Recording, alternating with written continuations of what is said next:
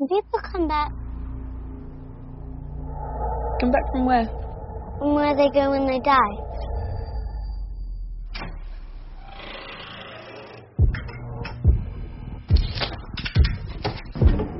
I had a sister.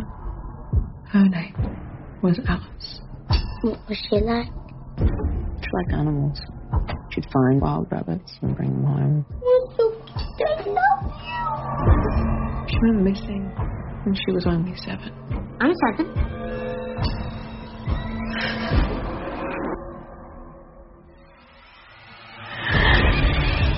I don't understand what's going on.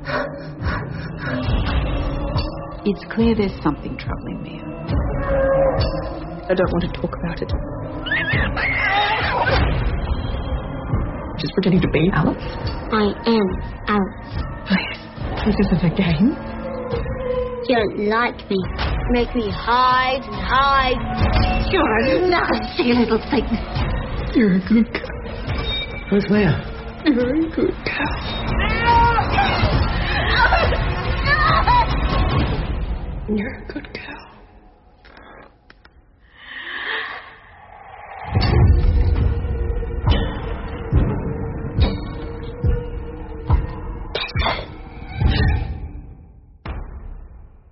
Everybody, and welcome to the latest episode of Fresh Cuts.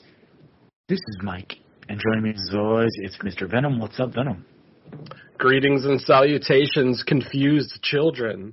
Yeah, I'm doing pretty well. How you doing, Mike? Pretty good. I'm in the middle of a four-day holiday weekend, so um, got a chance to get out and take my kids downtown for a little bit. Took I think all for of us. Mike, you're not that special. Oh, you took your kids to downtown for lunch? Okay, that's good to know. I took myself Um, out. Yeah, but there's a lot of people working today, actually, unfortunately. Uh, yeah, my wife didn't get it off. Um, but, uh, what else was I going to say?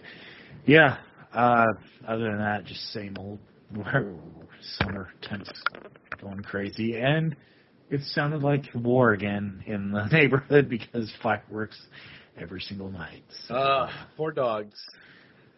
yeah, it'll be over in a couple days, but it's that familiar sound when the sun goes down. uh, all right, also with us, it's Don and Ellie. What's up, Don? Hey, what's going on? Always happy to be here. All right. Well, the movie this week is actually a Netflix movie, and uh, it's called Run Rabbit Run. And I don't know. I don't have much lead up to it. I, I, I remember hearing about it a while ago, and I think I, I can't remember if I saw a trailer or just a write up on it and kind of forgot about it. But then uh, was it Venom that reminded us that it was on there now? Like maybe. Um, but uh, yeah, with no movie in the theater this past weekend, or no new horror movie, I guess, uh, we decided to pick a Netflix one, and uh, it's interesting because it.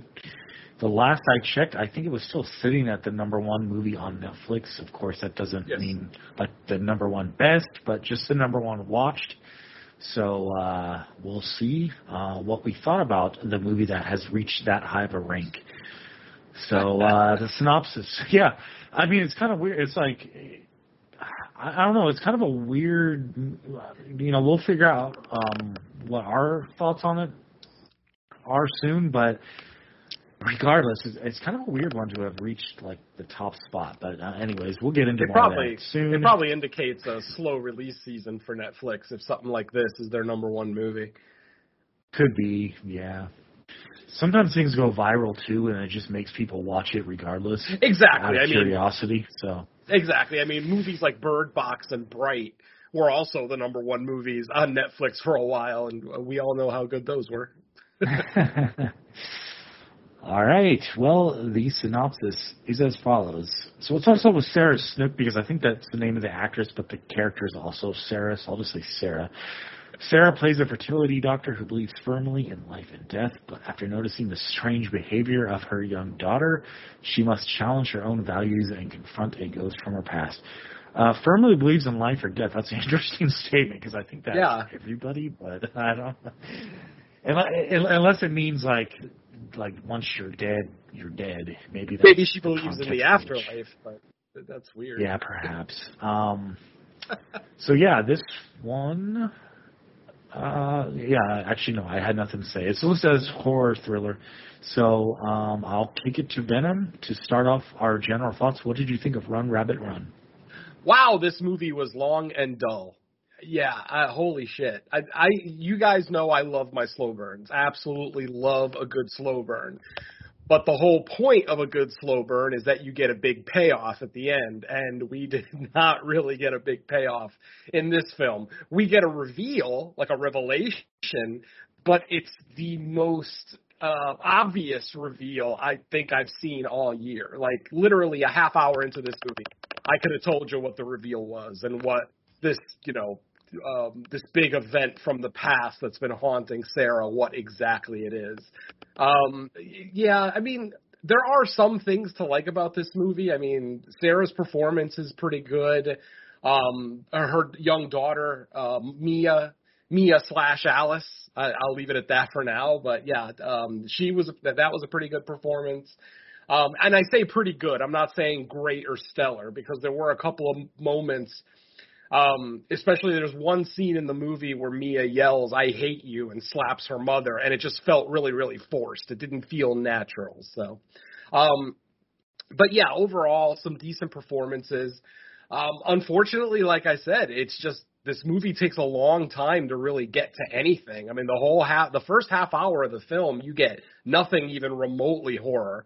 Um, just a lot of character development, a lot of situation development, um, things like that. I mean, yeah, I, I I struggle to find some good stuff to talk about with this movie. I will say though, this movie does have one shining light, and it is its score. This score is spectacular. I thought this score was amazing. There were multiple times in the film I actually rewound it so that I could hear the music again because it just it was so well made.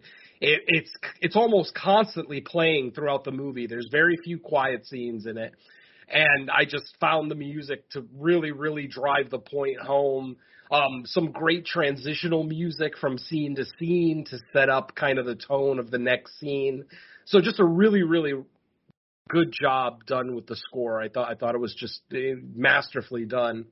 Ultimately, that's about the only thing this movie does masterfully. I mean, the cinematography is okay. You've got some beautiful, you know, Australian scapes to look at, but not nearly as pretty as with a lot of Aussie horror that we've seen in the past.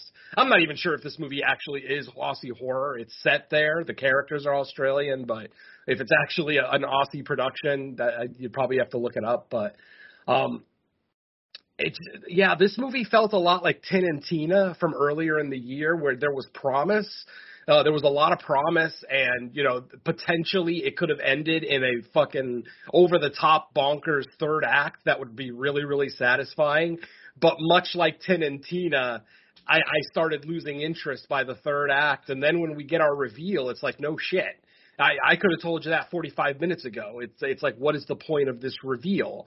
And then we get the reveal and we get no explanation as to why it happened. You know, obviously there was an event from Sarah's past causing her a lot of trauma now. We see the flashback, we get the revelation, but then there's no reason given whatso fucking ever and it just doesn't make sense. We don't really learn a whole lot of about Sarah and Alice when they were young, how they interacted. You know, we we didn't get to see any happy times. Literally, all we see is you know the the event, if you will. I'll leave it at that for now, but.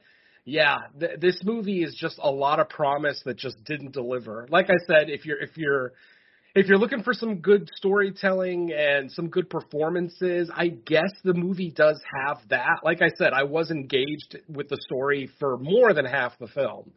But it's like once you understand, you know, where the ending is going and and then they leave you with a very ambiguous ending too. That's the other thing. Like the very last shot still leaves you with questions, you know? Um, which I, I won't even pose those questions now because it might be a little bit of a spoiler. But yeah, overall, this movie was fairly well made, well acted, well directed, but you know, it's a very just slow, methodical story that it just in my opinion just doesn't have that big payoff, you know? It doesn't have that Saint Maud ending where you sat for 80 minutes with this little story and then you get that big payoff ending. And here it's like, no. What what the filmmakers consider a payoff ending is what most seasoned horror fans would already be expecting. Like we already know that's coming. You have to give us more. Give us an explanation why it happened. Give us repercussions on, you know, how this is affecting Mia now. That's the other thing. Even with Mia, there's unanswered questions left at the end of the movie. You know, was she being possessed? Was she a reincarnation? Just things like that that the movie just doesn't explain. They leave it out in the ether and it's up to the viewer to figure it out. And ultimately, this story is not good enough for me to want to spend extra time to try to figure out my own ending or figure out what all the events in the film actually meant. It just it didn't engage me enough for me to want to do that. So yeah, this is a pretty middle of the road effort for me. It's just it's a little too slow. The movie's only an hour and 40 minutes minutes, which doesn't sound like a very long movie, but since it felt about two and a half hours, I think an hour and 40 was a little too much for this one. So, yeah, just you know, a, a fairly well-made movie, you know, good performances, but I just don't think it's going to do a whole lot for genre fans. That's it for now. All right, uh, kick it over to Don. What was your thoughts on the Run Rabbit Run? Uh, yeah, not much different. Um, I too was bored stiffless at this movie. Um, Because yeah, I had pretty much a lot of the same recollections. Um, although I went more with Clock than Tin and Tina, but I mean, I can, I, I can see, I, I can see where you're coming from with Tin and Tina, but I mean, my first instinct, maybe because it was the mother with fertility issues, I think I kind of went more towards Clock than I did Tina. But either way, it's still not a bad call. I can see where you're coming from with that one. But yeah, the fact that my first instinct was to automatically think of another movie that um I don't know if I liked it even more than this one. Kind of tells you where I stand with this. Because yeah, it's just all build up with no payoff, and uh, I mean it's not even you know at a fast enough pace to really keep my interest. Everything that happens is just played out it just so slowly and so just dull and drab. It doesn't really have much effect on me. I, I don't really see a lot of scares in here, so it's even worse off in that there's no real motive to keep going with what's with what's happening if you've already guessed it. And that was kind of my problem because i probably figured it out a little bit later than venom did but i i still knew pretty much where this was going. And yeah i i checked out pretty quickly. And uh yeah i started you know playing on my tablet and started doing you know other stuff instead of you know paying attention to the film. Which yeah it, it is good. It you know it it looks confident. It doesn't you know have that low budget you know stink that a lot of people would you know associate with it. it it's fairly well made, competent. You know it's competent enough to you know look good. But yeah, even still, there's just nothing here. Um, I, I mean, the story is just a cliche of everything we've covered before. More trauma porn and more grief porn. Go fuck yourself. And yeah, just ugh, I I really felt myself losing interest the the longer this went on. And hour and forty minutes for this kind of story, yeah, no thanks. I I, think this one's skippable. I, I don't see much interest unless you're looking to pad your numbers. Um, but yeah, I, I I don't have much else to add to this. I mean, I, I'm kind of in the same boat. It's just long, dull, drawn out, and the only real uh, positive I can say about it is, you know, the technical qualities, which I, I mean, I, I don't really give a crap about any of that stuff. So, uh, yeah, no, not much else for me over here.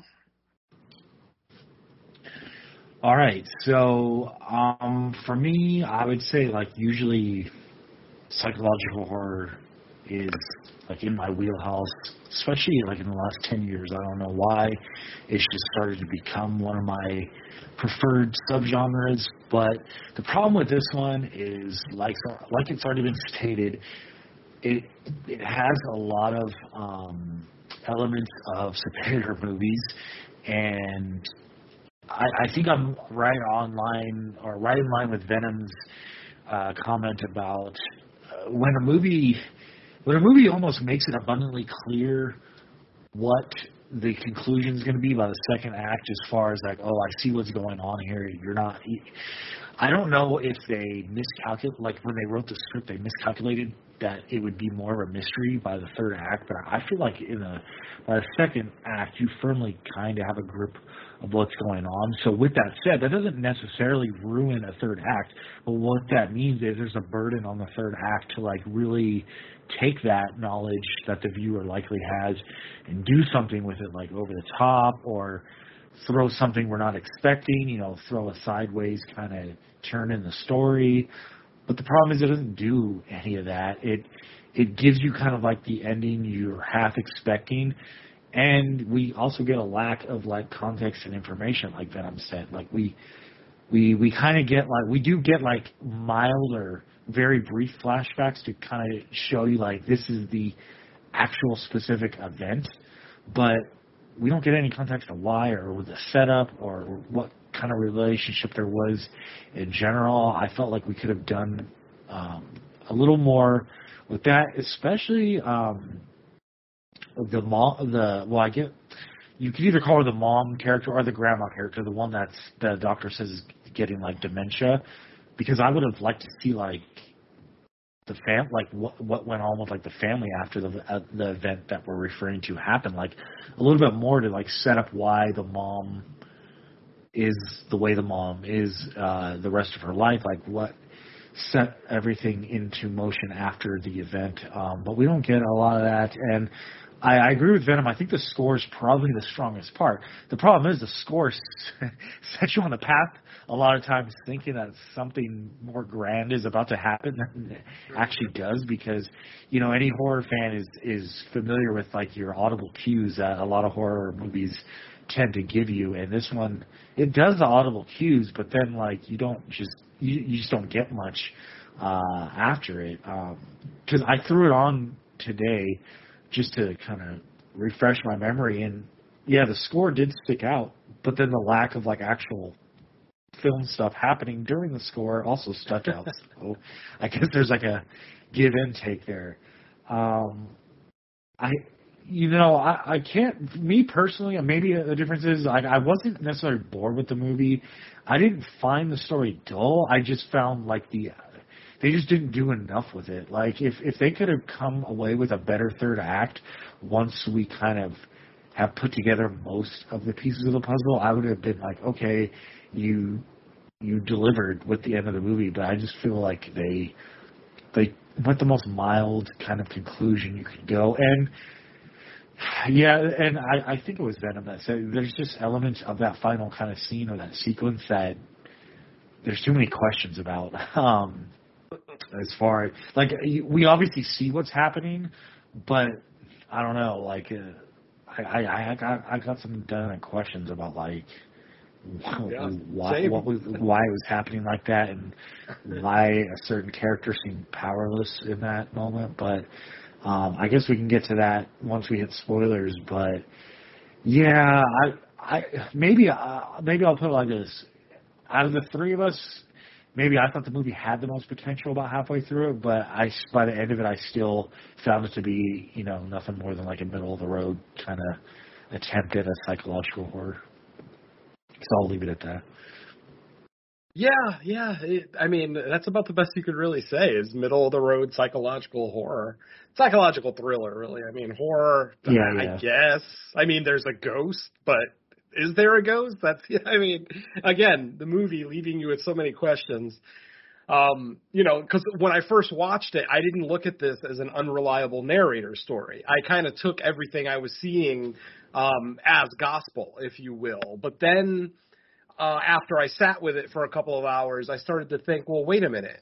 Maybe this is an unreliable narrator. Maybe this woman you know, uh, just uh, you know, different ideas started to pop up into my head, which I, I don't really want to say right now because they could lead to spoilers. But yeah, just I, I you know, the, the, I do agree with Mike. The, the the movie had potential. I was on board more than halfway through, even when I figured out you know what the big reveal was going to be i still had faith that the movie would still maybe give us some kind of big finale after that revelation and we kind of didn't you know we did get a finale But was it a finale? I mean, again, like I said, the movie leaves you with more uh, questions than answers, and that's unfortunate. You know, if I'm going to spend an hour and 40 minutes with a movie, I don't want to be thinking about it, you know, a day later, like, what the fuck was that? Wait, wh- what did that mean? What did that represent? Blah, blah, blah. It took me almost a day and a half to figure out, and, and, and not even to figure out, but just to come up with my theory about the rabbit.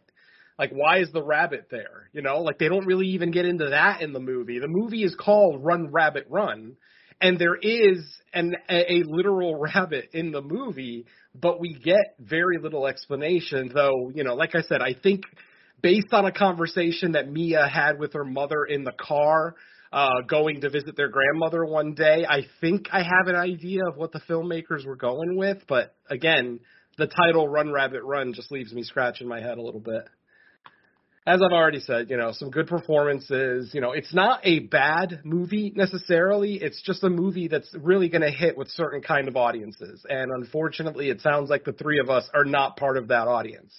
You know, we want to see, you know, a little bit more action. You know, uh, you know, at, at least two of us are gorehounds. Uh, so obviously, you know, we're always down for more blood and guts. But I, I also recognize when a movie doesn't necessarily need the blood and guts but this one needed something. Maybe not necessarily extra violence, but maybe some more revelations. Give me a little bit more backstory. Like Mike said, you know, we get the we get the whole thing with grandma having dementia, but we never spend any time with her like in a flashback or something before her dementia. You know, what was she like? What, you know, did that did that dementia maybe start to surface early in her life and maybe it affected Sarah a little bit, maybe it affected her relationship with her sister. I mean, like I said, there's just so many unanswered questions with this movie and like I said, for some people, this movie is going to work. I have seen some fairly positive reviews for this movie. I've also seen ones that kind of match what we're doing right now, where, you know, a lot of us are saying it's a slow burn with no reveal. It takes a little long getting to where exactly it's going. And then once it gets to where it's going, it's like, where are we? You know, there, there's just a little too much ambiguity with this one. And I've said it before. I've said it a thousand times. I'll say it a thousand more. I don't mind ambiguity with my endings, especially with horror movie endings. I consider myself a mildly intelligent horror movie viewer, so I'm okay plugging in my own potential ending or interpretation of said ending. But this one just leaves so much that it's like, uh, what? I feel like there's more story to tell, and there is. There absolutely is more story to tell. Not necessarily in a sequel. I'm saying this movie, there should have been more story. There should have been a little bit more to set up why Sarah is the way she is, because ultimately. Sarah is made out to be the big protagonist of the film throughout the whole thing, and then you get the reveal at the end, but you the movie still doesn't really go full circle with you know, Sarah potentially being the antagonist. You know what I mean? It's like they give us a taste and then that's kind of it. And then the movie just kind of ends with that very ambiguous ending, which, like I said, there, there's going to be multiple interpretations of that ending, what it actually represents. Did it actually happen? Is this all in Sarah's head? You know, just there's so much, and it, it's just a little too much, guys. You know, if the filmmakers, if any of the filmmakers were to be listening to this, I would tell them, you know, good job, good effort, but got to give me a little bit more story. I, I want to walk away think knowing that I understand the majority of the film, and unfortunately, I walk away from this one not truly understanding what the hell I just watched. You know, is Sarah evil? Is she just confused? Is she, you know, mentally challenged in some way? You know, is she just a schizo? Blah blah blah blah blah. You know what I mean? and mm. it, it just left me with too much. I wanted too much more, and it, it, sometimes it's a good thing to leave people wanting more, but not when it's more explanation. more movie, yeah, but more explanation, no. So, yeah, I and there's not really a whole lot to go over with this one, and as far as spoilers go. Hell, I would imagine some people who haven't even seen the movie just by listening to us talk can probably already figure out what the uh, big reveal of the film is, and again, that's unfortunate, but you know, it didn't affect a movie like The Stylist, where most of us kind of saw the ending coming, but it was still a spectacular film and a great ending, even though we saw it coming. Mm-hmm. So, yeah, what are you gonna do? So yeah, if no one else has anything spoiler free to discuss, I guess we'll get into this fairly short walkthrough. I'm not gonna I'm not gonna take you through the uh, immense detail that this movie goes through and the long shots of just staring at a character who's staring out into space. Just yeah, it's a little too much. But anyway, our movie opens and we are introduced to Sarah. She is a fertility doctor. She's um, you know at a clinic uh, taking care of her latest patient. Uh, later in the film, we meet her daughter Mia, we find out that Sarah is divorced. Uh, she is now a single mom or a divorced mom. Um, her husband or her ex-husband, I should say, has already remarried um, with to another woman who also already has a child from a previous marriage. And they kind of drop the bomb on Sarah that you know they're going to be trying for a child soon, which you know uh, obviously, with Sarah being a divorced woman, there's always there's always that hope when you're a divorced person, not just women, but if, when you're when you're a broken up or divorced person, there's always that little you know light at the end of the tunnel that maybe you know your partner will come to their senses and you know come back to you. But obviously, with the revelation that they're trying for a kid, that's you know it obviously depresses Sarah greatly. As I said, she has a daughter, Mia, who is lately seems to be having some behavioral issues. Um, you know, what seemed like a very normal child, uh, you know, for the first part of the movie, uh, basically starts to get very sullen, very short with her mother. Um, you know, things like that. Getting an attitude, basically, a little bit of sass mouth, if you will. And uh, we also find out that mom has a kind of a broken relationship with her mother, Joan.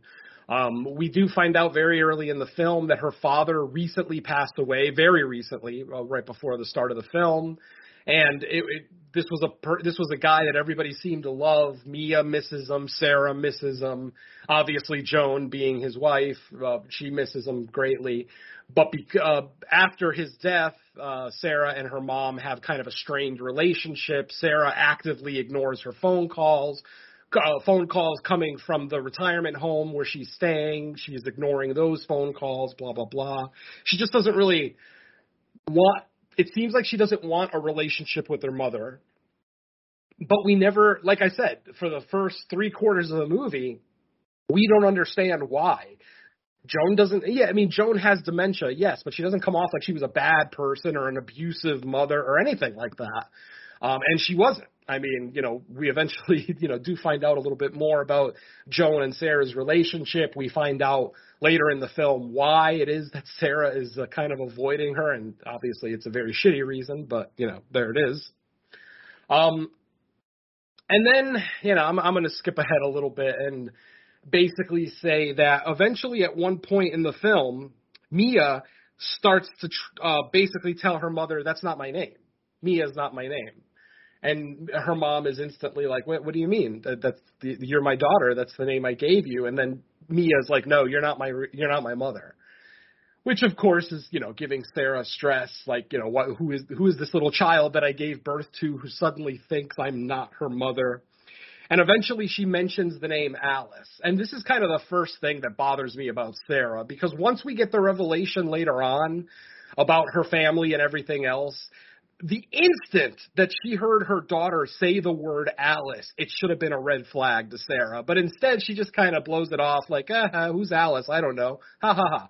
You know, which is just one of the many things that this movie is frustrating. You know, um, the elements of this movie that are frustrating. It, it's just a little too much. And literally, I have here in my notes at the 40 minute mark, I'm begging for something to happen. Please, a revelation, a fight, anything. Just please, something happen. And finally, um, I did forget to mention about the rabbit. Uh, one day when Sarah and Mia were coming back from school, uh, there was a rabbit, just you know, a random white rabbit that didn't belong to Mia, just kind of sitting on her porch, just uh, you know. And the rabbit turned out to be incredibly friendly, and she picked up the rabbit. Obviously, Sarah didn't really want Mia to keep the rabbit. It's a new pet that obviously Sarah's going to have to take care of, but.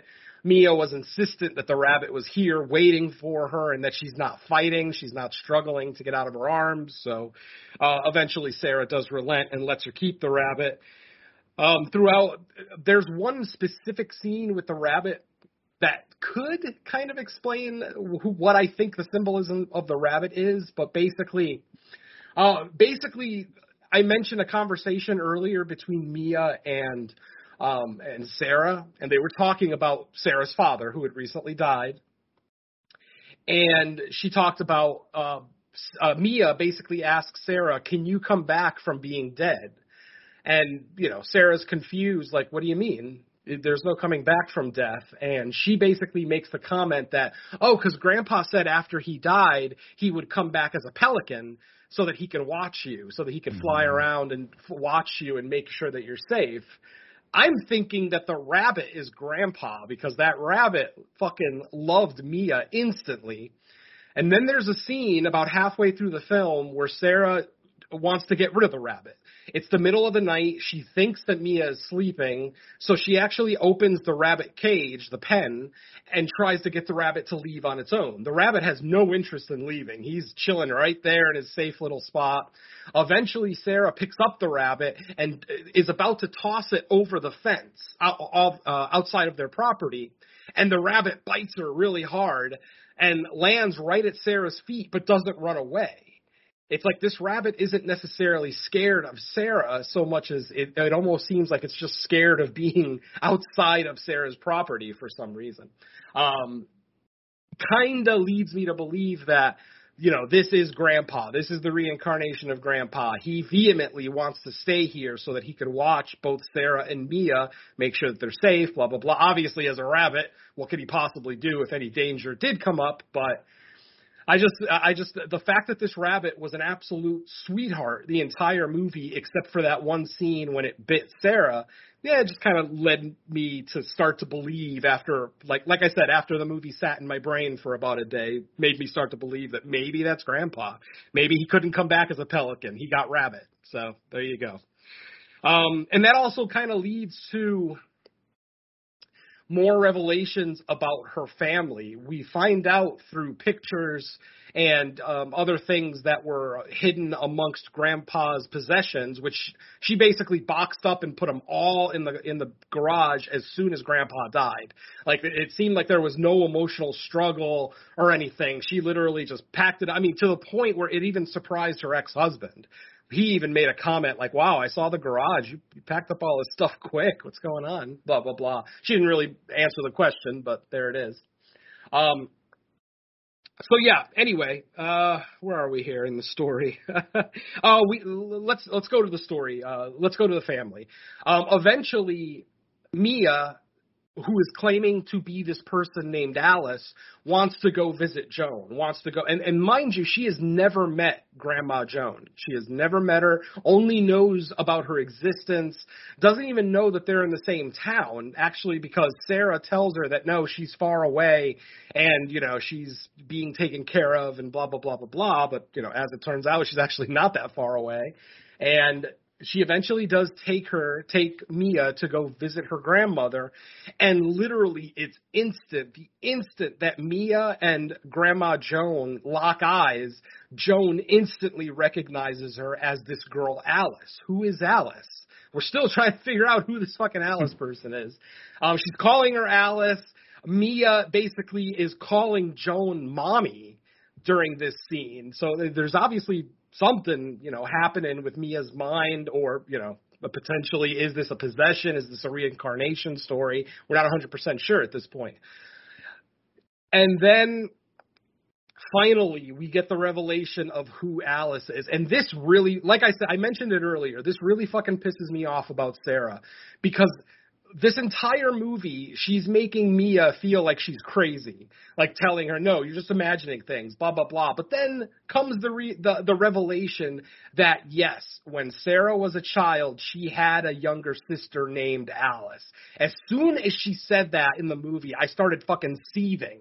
I'm like, what the fuck? I mean, literally for a half hour, you've been telling Mia to, you know, who is Alice, blah, blah, blah. And it's like, my God, you had a fucking Alice in your family. You know what she's talking about. But no red flags, no nothing.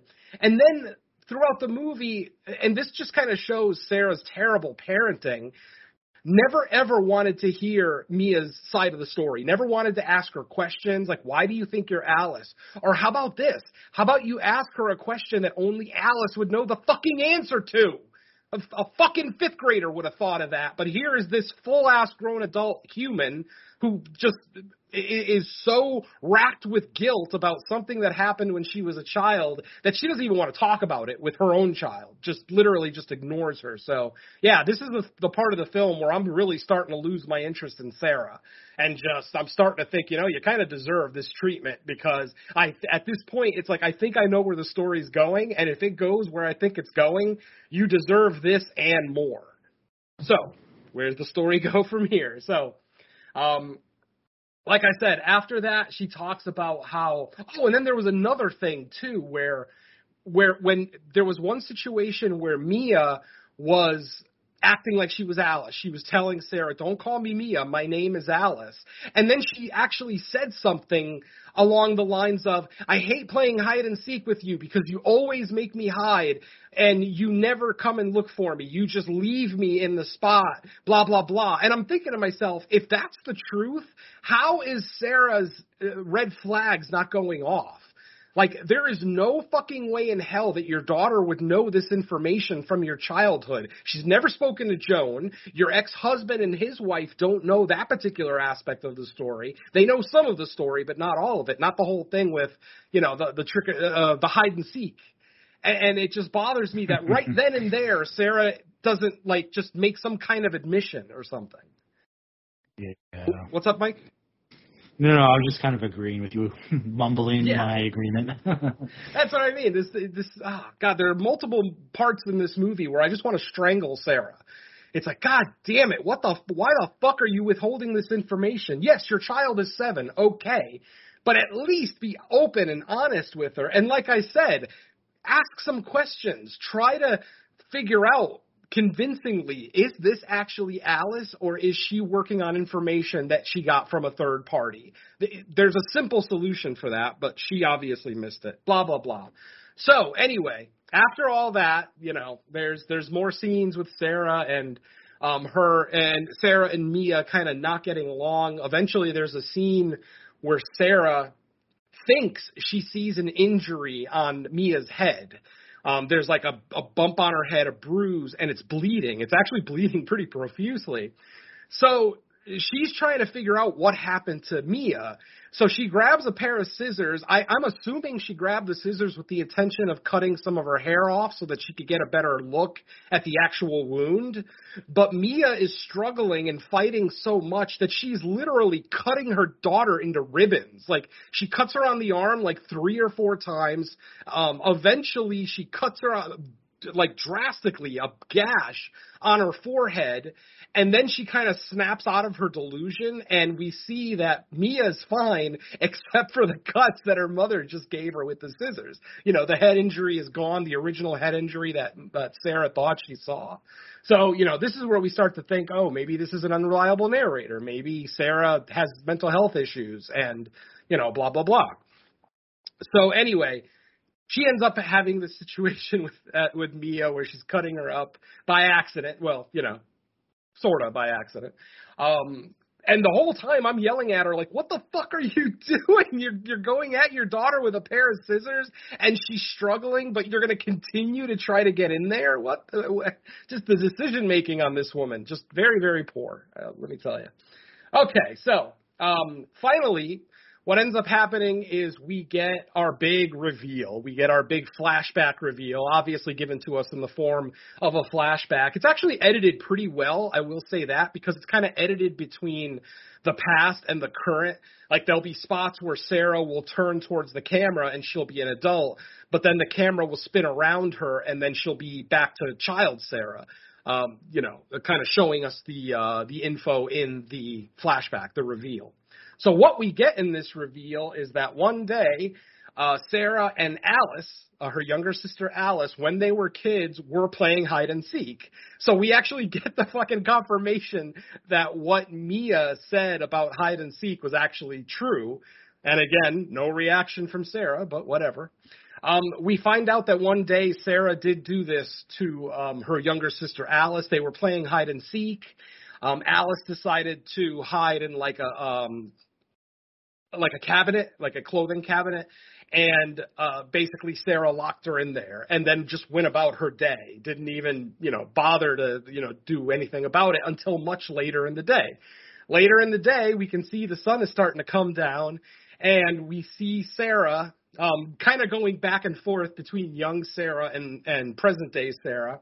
And finally, she she opens up the the bureau, and out comes her sister with a wound on her head. You know, she's she's bleeding a little bit because it looks like she was struggling to get out of the cabinet.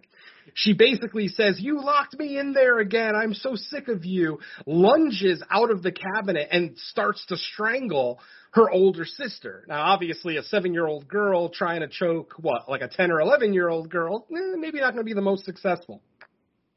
Eventually, Sarah just kind of reaches out and grabs like uh, a closed bear trap. It's like one of those. Sm- it's not quite a bear trap. Maybe it's like a rabbit trap, but it's it's it's a, one of the smaller ones, and it's closed. It's not open. She grabs it and just bashes her sister Alice in the head. Alice is now bleeding profusely, and it has eerie similarities to the injury that she thought she saw on Mia earlier in the movie. Um, so basically, Alice starts running away out of the barn and running away, uh, just trying to get away from her sister. Her sister is chasing her. Sarah is chasing her with the rabbit trap still in her hand, almost like she's like being a serial killer, almost like she's with the intention of killing her. Finally, um, Alice gets to like the edge of a cliff uh, overlooking a lake that they have there on the property she um she turns around and there's Sarah, you know, and Sarah does end up dropping uh, the animal trap. Um, so it almost looks like maybe we're to get, you know, a, a slightly friendlier end to this, but nope. Uh, just as Alice is about to say something, like, a, a, or she screams, I think. Yeah, she she basically lets out this blood curdling scream, and yeah, we see Sarah basically push Alice off the off the cliff onto the lake and throughout the film, we're told that Alice went missing. Um, no one ever found Alice's body. No one, and obviously Sarah's not going to admit what she did, um, you know, to her parents.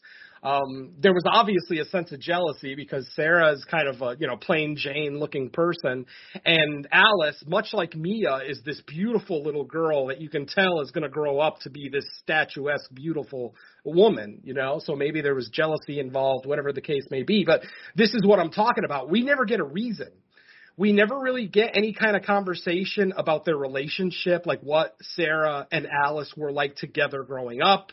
Um, so there's no real we we get no reason why Sarah would just out of nowhere bash the shit out of her own sister, other than the fact that she was trying to choke her. But again, tiny hands are not going to choke you successfully if she would have just taken a second to think. I don't think she would have needed to grab a fucking piece of metal and bash her in the head with it. Uh, and then, of, of course, this kind of explains a little bit more about why Sarah doesn't want to be around her own mother, Joan.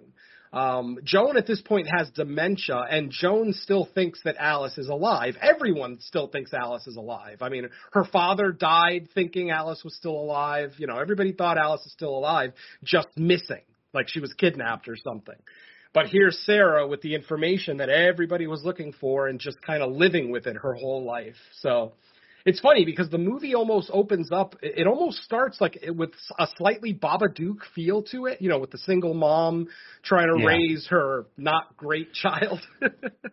I Um, uh, go ahead. in general thoughts. I one of the things I was gonna say in general thoughts, but I thought it might be too much of a spoiler. Is like it it feels like the Babadook without a Babadook almost. no, that's valid.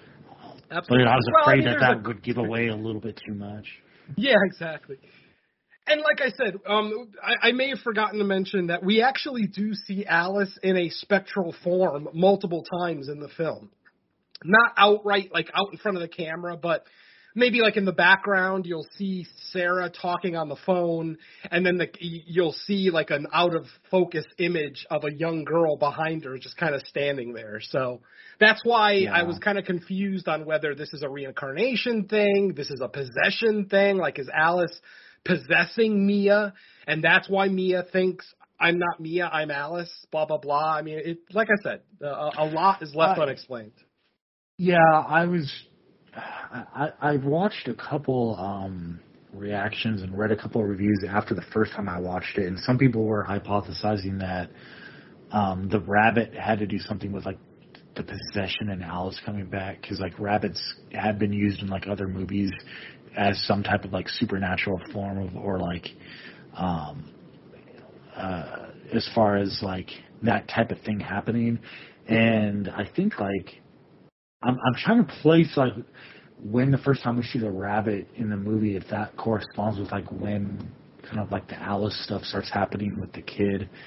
Um, I know some No, people the have, rabbit's like, like before, yeah, because the rabbit's a, little bit Okay, earlier in yeah. the film. Yeah. Yeah, yeah, we get that shot of like uh in the tomb or whatever where like I can't tell, like it's like a tracking shot where it's like black and I don't know if we see like a foot or if that's what was supposed to be the rabbit in there. Um I, I can't, even watching it a second time I couldn't tell what it, we saw like a very brief like movement in in the darkness of it and I couldn't make out what the hell it was supposed to be. Um but yeah, so yeah, so we get the reveal, and like, so she she killed her sister, but like, I wish we got a would have got more background. Like, was it? Because like, I I don't think the movie made it clear. Like, is it because um she's just a horrible person?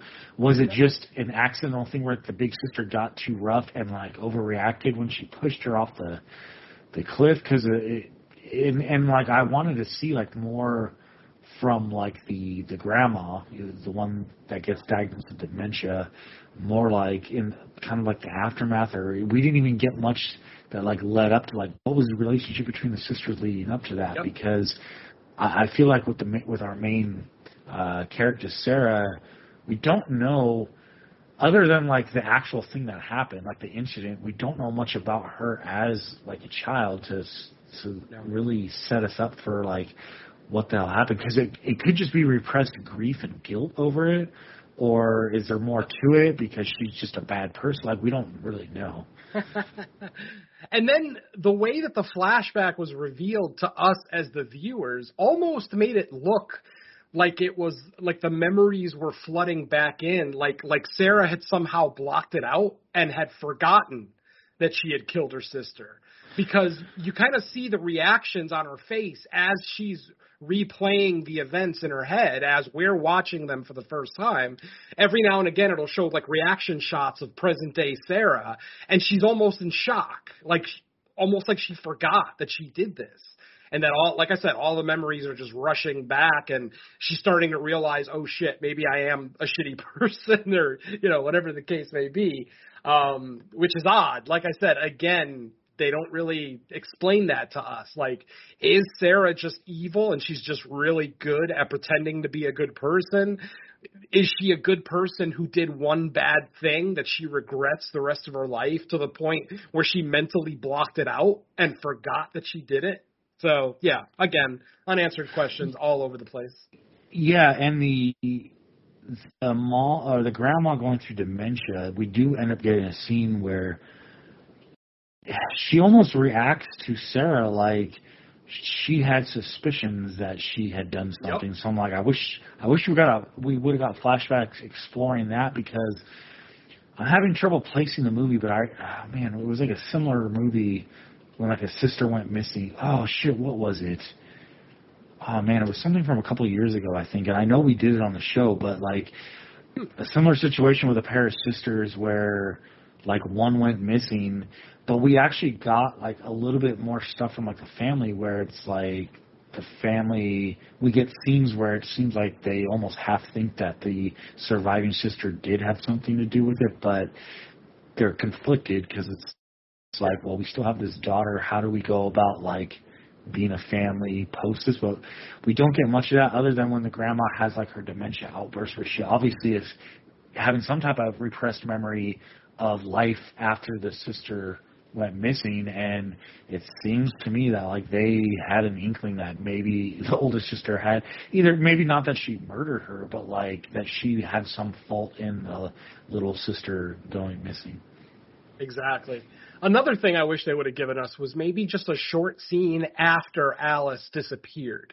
Like I would like to know how did Sarah act? Like was she pretending to be like the crying sad sister like oh no woe is me my sister is missing or did she have maybe a dark streak that potentially maybe one of her parents noticed like why is she not sadder at the fact that her younger sister just went missing you know that might have given us a little bit more background on Sarah's character at least as a child you know um, like I said, the ambiguity with the information in this movie is just a little too overboard. Like I said, I mean, this movie isn't a murder mystery. It shouldn't be that fucking ambiguous, but I guess technically it kind of is a murder mystery, isn't it? Just kind of a weird, uh, you know, um, predictable one. Okay, so anyway, back to the stupid movie. Uh, um, after we finally see this revelation, um, Sarah ends up doing two things. She ends up going to see her mother one last time, one last visit with her mother, and basically. Oh no, no, I'm sorry. I skipped a scene. I skipped the vital scene actually. Um, at one point, Mia goes missing. She ends up just kind of running away from home. Um, just you know, kind of sick of her mother. It's you know, and the whole Mia slash Alice thing and everything else. Not letting her go visit Joan when she wants to. All that shit. So Mia ends up disappearing. Um, they at one point Sarah thinks that she sees Mia in the lake, the lake at the bottom of that cliff um, that I mentioned in the flashback. And she actually just jumps in the water without even, you know, that's the one good parental thing she did in the movie. She thinks that her daughter was under the water, so without even thinking, she dove right in. But what she ends up seeing is the dead body of her sister down there. And like logically I know a body can't possibly survive in water for 25 plus years. That shit would deteriorate. It would be nothing but bones and teeth by that point. You know, every fish in that area would have had a free meal. But after this happens, which, like I said, it's kind of presented to us as an unreliable narrator, like like the guilt of what she did to her sister and the realization that you know the the fact that she's remembering all of this again. Maybe that's her guilt showing her her dead sister's body under the water. But what's weird is right after that scene, she goes to visit her mother and her mother almost seems lucid, like there's no dementia, and she kind of sees the look on Sarah's face, and she instantly asks, "They found Alice, didn't they?" And she says, "Yes." Like she actually, I don't know. Like I said, I don't know if this is her kind of just placating her mother, or did she actually see her sister's body down there? I don't know. Like I said, but um, yeah, she basically tells her mother that yeah, uh, Alice was found, and yeah, Alice is dead. And you can kind of see the mom kind of come to terms with it that oh you know we we finally know for sure yes my daughter is dead you know she's no longer missing blah blah blah which really struck me as odd. It's like if if this was just a, a hallucination why would you go admitting it to your mother? Granted you know your mother has dementia now. It's not like she's going to testify against you in court. No one's ever going to believe her so not that big a deal. Um but it just felt like a weird scene to follow right after that scene where she thinks she sees her sister's body in the water. Blah blah blah. Anyway, uh, we end up getting that revealed, or that you know her kind of admitting to her mother that yes, Alice is gone. Obviously, doesn't tell her how Alice was killed by any stretch. She's not going to admit. She's not ready to admit that much quite yet. Um, and then we get another scene with Mia later that night. And again, it's one of those moments where Mia thinks that she's Alice. And finally, after fucking more than an hour and a half of yelling to this mom, why don't you just play along with the Alice thing and try to extract some information? Finally, she starts to speak to Mia as she's Alice. And she tells her, I have something to tell you, and it's kind of bad you know, Mia slash Alice is like, what? And she's like, I hurt you. I hurt you when we were kids. I hurt you really bad. It was an accident and I'm very, very sorry. Mia, Mia slash Alice doesn't really react all that violently or anything. She basically just rolls over and falls back to sleep. But the next morning, um, Sarah wakes up, realizes that Mia is not in the house, and then she looks out her front window and she sees, for the first time, she actually sees Alice. and she's holding hands with Mia, and she's basically leading Mia. They're walking hand in hand to the cliff where Sarah killed Alice. Now, uh, Mike kind of mentioned this, you know, the, the the kind of helplessness of this character because she doesn't really run out of the house instantly running after Mia and Alice. She kind of stands at the window just yelling, kind of screaming in slow motion, no, no, no, blah, blah, blah. And basically, our final shot of the movie, we see Alice walking Mia. They both turn around to look at uh, to look at Sarah in the window, still in her house, um, to look at her through the window, and they both kind of give her a, this sly little smile, not almost like a Mona Lisa smile, just a very subtle little smile. They both turn around and continue walking towards the cliff, and then fade to black, and that's the end of our movie. So yeah, like I said, the movie leaves you with so much. Was this a possession story? Was this a reincarnation story? Um, is Alice actually there walking Mia to the to the edge of the lake, you know, to to basically extract her revenge on her sister's child. Which seems odd because it's like, why would you punish the child for something your mother do- did? I understand that ultimately it's gonna, it's more of a punishment to the mom because she now has to live with the fact that you know her dead younger sister killed her daughter. Obviously, no one's going to believe her um, if she tries to tell that story, but she has this realization now. So and again, and then I heard another interpretation online saying that Mia never existed, or not, not that Mia never existed, that Mia is dead before this movie even starts. That this whole movie is just a guilt trip, um, both of the fact that she killed her own sister and then potentially maybe even killed her own daughter out of anger or, you know, some other random reason because maybe they're setting up that Sarah is just a bad person but doesn't want to admit that she's a bad person. She tries to justify all her actions by saying they were accidents or you know things like that. So that's yet another interpretation um which is just as valid honestly. I mean ultimately there's other people in the movie that see and talk to Alice, uh, excuse me, to Mia. So, you know, to say that she was never there, it's a bit of a stretch, but I, you know. I, I could buy that Mia at some point in the movie was killed because of the mom's actions. Because you could interpret that ending with uh with Mia and Alice kind of holding hands and walking towards the cliff. You could make, or I would buy the argument that at that point they're both like child ghosts, kind of like walking off Yep. into the I can see horizon. That's fair. But Ooh. to me, there's just too much interaction with multiple characters to say Mia never existed in the whole movie. That, that Hmm. I don't think I could go with that. It literally just popped into my head, but do you think maybe she killed Mia during the scissors scene? Maybe she That's accidentally one scene. uh, yeah. right? The- Maybe she I'm accidentally killed her with the scissors. Specifically, could be. Yeah. yeah, that holy It could shit, be. yeah. It, it That's a valid could be, and- interpretation. yeah. that was because when you mentioned that's that's what I was thinking because like we definitely see legitimate physical injury on Mia from that scissor scene, and you could say, hey, that final scene was like the mom's retribution of basically seeing like the results of her actions out the out of the house, and maybe that's why she's crippled and can't crippled from like leaving the house because they're both ghosts, Yeah. so she couldn't just run after her kid. Because like if if that was like the main thing I was thinking during that scene, I was like, uh, is there a supernatural force preventing you from like going out of your house? Because I'd be running after my kid right then. Right? I mean, I wouldn't have even taken half a second. Once I see that shit, they're walking away.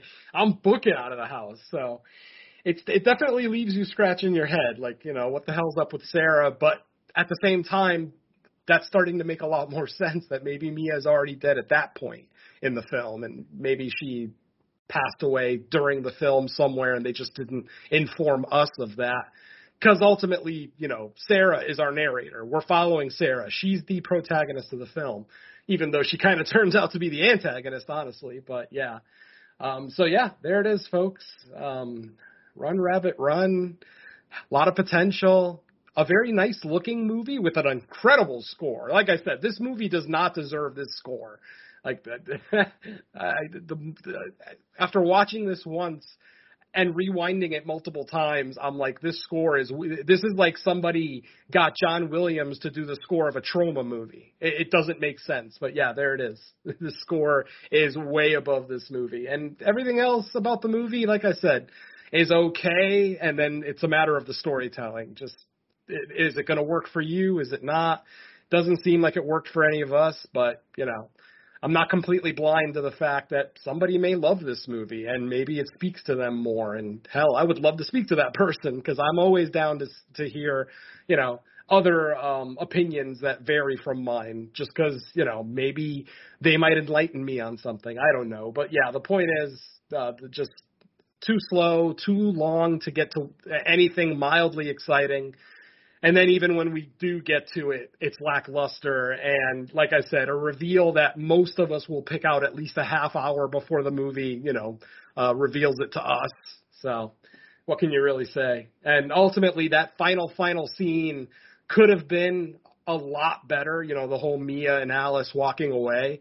I, I, I there's multiple interpretations in my head. Maybe not interpretations, but multiple tacked on scenes that could have been added to the end of this movie. That would have been like, ah, you know, they they would have been the, the light bulb going off of, oh shit, okay, I get it now.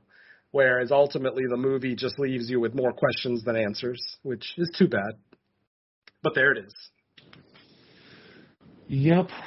Um, but being the number one on Netflix right now, there's certainly a lot of opinions out there. So uh, if you listen to the show and uh, you want to share yours, go ahead and leave a comment either on the post on Facebook or YouTube because it'll be in both places. So um, tell us why we're wrong, right, somewhere in between. Either way, we appreciate it. Um, okay, well, Don, did you have anything before we uh, wrap up this uh, episode? Yeah, no, I, I, I think I tried to chime in maybe once or twice, but you guys covered what I was going to say, so I kind of never, I just kind of backed down. You got to shut me up, Don. Once I get going, it's hard to get me to stop. yeah, I know. All right. Well, with that said, yeah, uh, let's uh, find out where else we can be heard and what's uh, new. So uh, I'll start with Venom. What do you have out currently? Um, only a couple of new things from me. Um, I finally did record my guest spot with uh, the Joe Blow Horror Show for their for their summer series. They decided to tackle the Resident Evil franchise and I was tasked. I, I should say I selected because they were nice enough to give me the option of movie. I selected um, Resident Evil Apocalypse, the second film in the franchise, which spoiler alert is my favorite in the franchise. So if you want to find out why, check out that episode of Jacked Up review. Or excuse me, not Jacked Up. Joe Blow, Joe Blow review show. Wrong, wrong, uh, wrong podcaster. Um, so yeah, that should be out sometime later in the summer. I mean, it's already July second as we record this, July third actually. So I'm sure it'll probably be out sometime this month. And when it is released, I'll give everybody the heads up. And then I can finally say that No More Room in Hell presents Creature Comforts number 18 is ready. As you hear this episode, it should be available. On that episode, Derek, Don, and myself looked at the brand new uh, Taiwanese um, creature Thailand. feature. Thailand, not Taiwanese. That's right, Thailand. So Thai, so Thai. The the brand new Thai creature feature, The Lake, which is getting a lot of buzz um, on VOD right now. Uh, that, like I said, the episode is available as you're listening to this one. It should be on the same feed, so check that out. That'll also be on YouTube sometime after the Fourth of July. Um, and that's pretty much it. That's pretty much it for me. Uh, the main show got postponed. There was a scheduling snafu this weekend, so um, fingers crossed we can get uh, the next episode, which is what 54 or 55, somewhere in that range. Hopefully get that recorded this coming weekend and get that out to you, you know, hopefully before the end of July for fuck's sake. uh, and then Mike and I are uh, getting going to be getting together soon to record episode four of the Crystal Lake Gift Shop. So look out for that one as well. I'll obviously keep everyone posted there, and that's pretty much it for me. All right, Don, uh, tell us what you got. Yeah, um, as he mentioned, we've got the latest Creature Comforts available for you all, which uh, was a lot of fun. I do have uh, no uh, updates for the uh, two films, two projects that I've been uh, complaining about for what seems like ages now.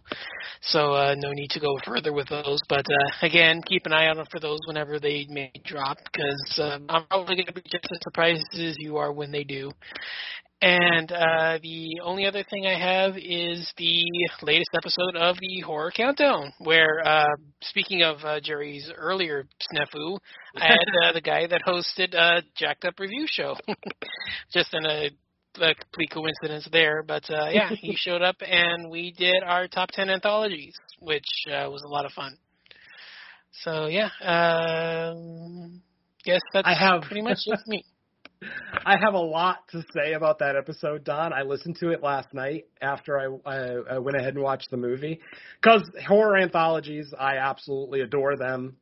But I have so much to say, but I don't know how much I want to say actually on air. Um, Yeah, tell I- me don't- Yeah, I am because I, you know, I don't want to offend anybody, you know, because ultimately I do. Um, I, I, I like the show. I like the guest that he had on the show. I've worked with him in the past. He's a good guy. At least he's a good guy to me. But uh, yeah, holy shit. Oh yeah, every time he would give a new pick, my my eyebrows would rise even farther than the last time. holy shit. Oh, anyway, God bless. Venom, you. did you pick up the Creep Show 4K? I did. I picked it up yesterday. I have not watched it yet because I just watched Creep Show like a month ago. But I watch Creep Show multiple times a year. It is in my top ten all time. I fucking adore that movie. So yes, it was a no brainer that I had to get that 4K. Have you watched it yet? Any good features? Uh, I haven't watched yet. I did pick it up, but I, because my birthday's in a week, I was kind of saving it for a birthday watch. So if I can hold out another week, um, then I will. Like it, it's it's it's tough because because of the having four days off in a row, and I'm constantly seeing it sitting there. I've had a few moments where I just said, "F it," I'm gonna just throw it on anyway, and if I feel like rewatching it on my birthday, I will. But I've I've been able to have the willpower to just say, "Nope, I want that new, fresh 4K watch as a like kind of birthday gift to myself." Because I kind of consider it like an early birthday gift to me because, you know, I'm not I'm not quite the collector I was 20 years ago, so I try to be careful about what I actually buy. But Creepshow is like one of my favorite horror anthologies of all time. It is one that like I'm not just buying it to put on a shelf. Like I will be watching it at least annually. So I want to give myself that nice birthday 4K watch. Nice, nice. I have definitely shifted addictions over the last five years. All I would say about ninety percent of the money that I used to buy on that I used to spend on movies, and I'm talking I would buy like two or three movies a week for myself. Um, most of that has now been taken over by Funko Pops, and yes, I know. I, I'm sure there was a collective groan out there, but I fucking love my Funko Pops. I've I have over 300 pieces in my collection now. That's going to be going Holy up, moly. obviously. And I'm actually planning on opening a store, uh, probably an eBay store or some kind of online store because um, as much as I love my collection, I'm an old man and I know I could keel over tomorrow and leave my uh, leave Mrs. Venom with over 300 pops that she's not going to know what the fuck to do with. so yeah, the intention is to kind of resell eventually um, start up a store, you know, Mr. Venom's Pops and stuff or something stupid like that, and uh, see what I can, you know, because obviously these are an investment. I don't open any of them. You know, I've got a shit. I mean, more than half of those 300 pieces are horror. I have pretty much most of the horror um, Funko Pops that are available. Multiple versions of a lot of those. Like there's like four different versions of like the Leprechaun. I have them all. Blah blah blah. Yes, I have a problem. Yeah. I am a corporate whore. Yeah, I uh I have some so here here's how I kind of do it. Like if it's just like the standard issue pop, well this is back when I was still working in the office, I would open it and display it, but if I buy any mods, I will not open them or touch the seal or anything cuz Yeah. I figure those are eventually they're going to be a little harder to find out there. So if there's any of them that are going to like dramatically rise in value, it's all the mods and the, you know store exclusives and that kind of thing. Exactly. Yeah, the store exclusive, the chase. I, I now have a small collection of autographed ones. I've got a Zach Galligan autographed um, Gremlin. Doug. I have two Doug Jones pops. Uh, one, the amphibian man from Shape of Water. The other one, uh, the faun from Pan's Labyrinth. Both of those are signed by Doug. I've got a Jason. I've got an original Jason number one signed by Ari Lehman. And I don't know if you guys have ever seen Ari, Ari Lehman, of course, being the first person to play Mhm. Jason in the original movie. Um, he when he autographs stuff, he actually draws a picture of young Jason drowning. So he actually drew that entire picture on the front of my Funko Pop. It's fucking great. Uh, so yeah, Wow. like I said, it's that that's the addiction that's kind of taken over for movie buying because it's true. I mean, before the Creep Show 4K that I recently bought, oh, I I honestly don't remember the last movie I bought before that. It would have been earlier, way earlier in the year. So yeah, I've shifted my addictions. Man, you gotta take a picture of that J- that Jason pop because I wanna I wanna look at it. I'll send it. Yeah, I'll, absolutely. I'll put it in the chat. All right, uh, Don, was it just a countdown show that you had to share? Yeah, because like I, didn't said, to, uh, yeah, I didn't mean to cut you off. no, I, I I like I said, I, I I'm still like I s- I'm still waiting on my uh, guest spots to come out. So yeah, those things are recorded three, four months ago now. So I I don't know when they're coming out. Um, I mean they are recorded. I know that they're there, but I don't know when they're coming out because they're first time with my first time on the uh, specific show, so I don't know the release schedule from recording date to release date. All right, cool. Um, as far as I go, yeah, nothing new. Just uh, Slumber Party Massacre uh, guest spot. So if you, if you haven't listened to that, check that out. And then, like Venom said, we will we should be getting underway with the next episode of uh, Crystal Lake Gift Shop anytime now. I, I think that the funny thing is, is like I think all three of us are like we're constantly saying we're ready to do it, and we just haven't actually stated a date. Uh, that's all it's going to take, and I'm sure all three of us will be like, "Yep, we're good," because it's not a hard thing to prepare for. So we'll get that figured out soon. Um, and then as far as the next episode of Fresh Cuts, I think doesn't Ins- the new Insidious, open this Insidious, week? yep. Insidious five. All right. Wow. Insidious five. Um, so yeah, that goes without saying that uh, that will be the next episode. So uh, if you are a fan of the franchise, uh, you'll be uh, hopefully interested to hear what we have to say about the fifth, yes, fifth installment in the Insidious franchise. But until then, yeah, until then, we're gonna get out of here. Thank you, everyone, for listening. We'll catch you next time. Let's say bye to our listeners. Later. I don't have anything clever to say, so take care, folks. Yeah, don't push your siblings off cliffs, and you might lead a better life after. Do I need to say that? Does that need to be said? yeah, you Apparently, think for the bitch in this be movie, you do.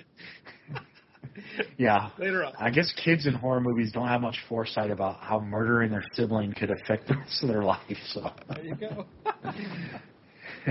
peace.